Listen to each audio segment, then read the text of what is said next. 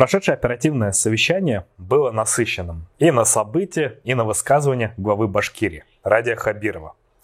Он призвал расстреливать за холодные школьные обеды и просил прекратить издеваться над людьми в районах. Кроме того, республика получила патент на башкирскую лошадь и новенький логистический комплекс «Озон», который засосет малый бизнес. Всем привет, с вами Рустам Набиулин. Это обзор оперативного совещания, прошедшего 7 августа. Одним из главных событий прошедшей недели, по словам Радия Хабирова, являлись Сурдлимпийские игры. Говорят, там изоляция, там туда-сюда. 30 стран приняли участие. Даже, по-моему, с флагом Соединенных Штатов Америки были. Потому что когда нормальные люди идут, они по-нормально себя, собственно, и ведут. Министр спорта РБ Руслан Хабибов доложил, что участие в играх приняло 1620 человек из 30 стран, а спортсмены из Башкирии заработали 25 медалей. Кроме того, было установлено 4 мировых рекорда спортсменами России и Беларуси, доложил министр.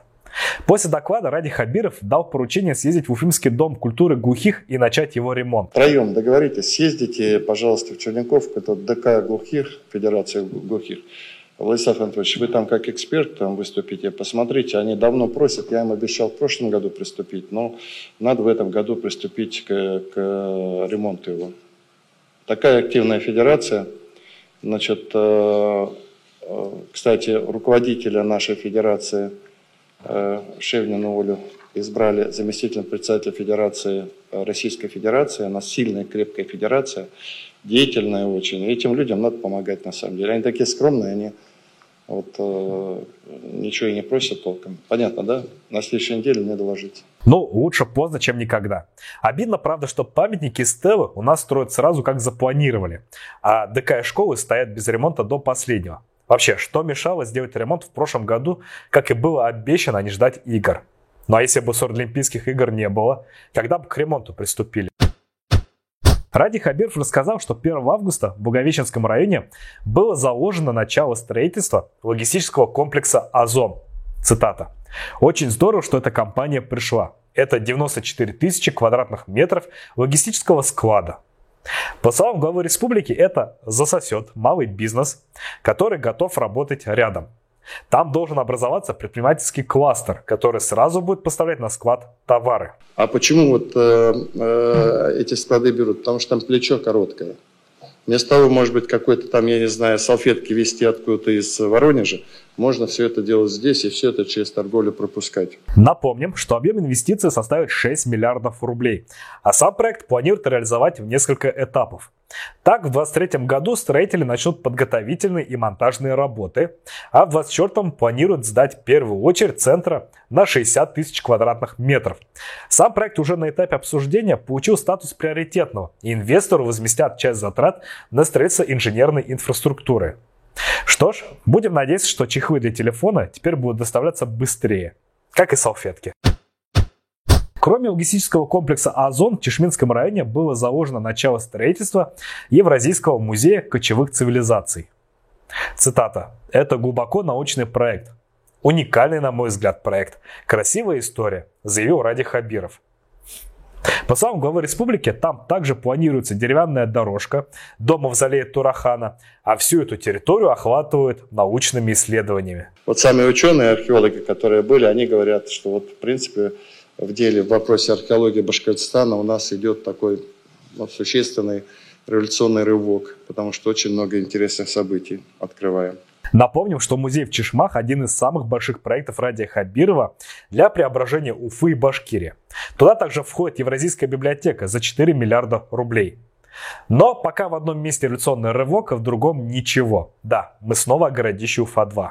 Это то место, которое с историко-культурной точки зрения имеет для Уфы огромное значение. И оно уникально. Это то место, которое рассказывает истинную, глубокую и еще далеко до конца не разгаданную историю башкирской столицы. Территория раскопок небольшая, это маленькое яблочко на карте города. Яблочко, которое может превратиться в настоящее яблоко раздора.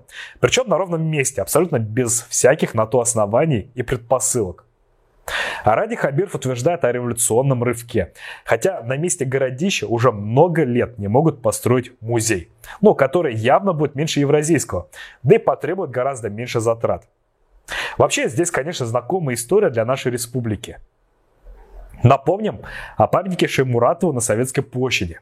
Пока ставили памятник и вкладывались миллиарды, на обочине остались сквер и стелла, посвященная бойцам 112-й КАВ дивизии, которой командовал сам Шеймуратов.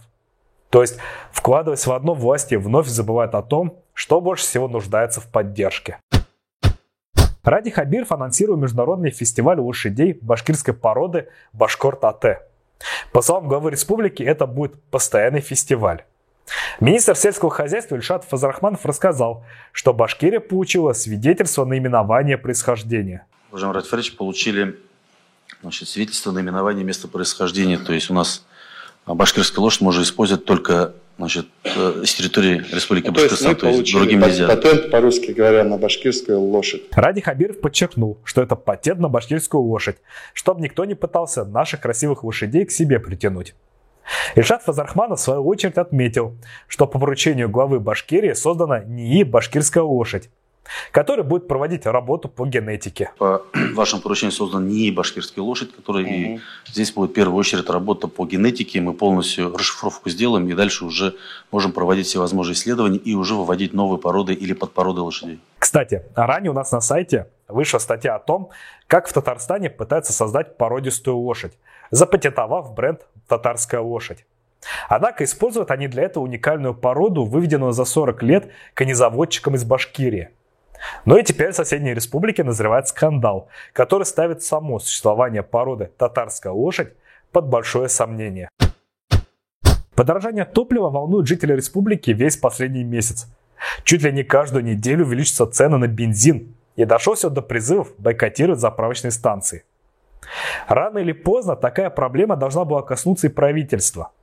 Она коснулась сельского хозяйства республики. А, сложно по ценам на топливо. Значит, в физическом объеме Башлейф нам полностью поставляет, но при этом значит, дистопливо стоит 61 200 рублей. Это на 8 тысяч дороже, чем в прошлом году. А АИ-92 выше в полтора раза. Сегодня 66 и 3 а, тысячи рублей. Но это по всей России так. Значит, это, конечно, ударит по себестоимости. При этом министр подчеркнул, что такая ситуация по всей России.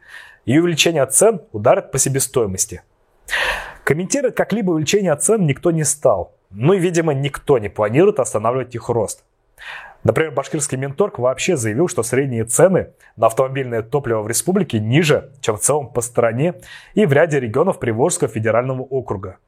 Да и вообще рост цен на топливо наблюдается каждый год в связи с плановыми ремонтными работами на нефтеперерабатывающих предприятиях. Мы, конечно, все понимаем каждый год, но не каждую же неделю. Не обошлось оперативки без хлестких высказываний главы республики. Ради Хабиров обратил внимание министра культуры Амины Шафиковой на то, что в Архангельском районе протекает крыша ДК. Мы потеряем ДК, он же большой и хороший. Глава республики поручил Алану Марзаеву выделить деньги на проектирование. Кроме того, Ради Хабиров обратил внимание заместителя премьер-министра на недостроенные бассейны в Федоровском и Куиргазинском районах. Алан Викторович, на следующий ВКС в понедельник лично, не министр, а вы лично доложите мне, людям, и вот здесь вот главам, и за, не, за жителями этих двух районов, над ними хватит издеваться над этими районами. Это, я считаю, издевательство.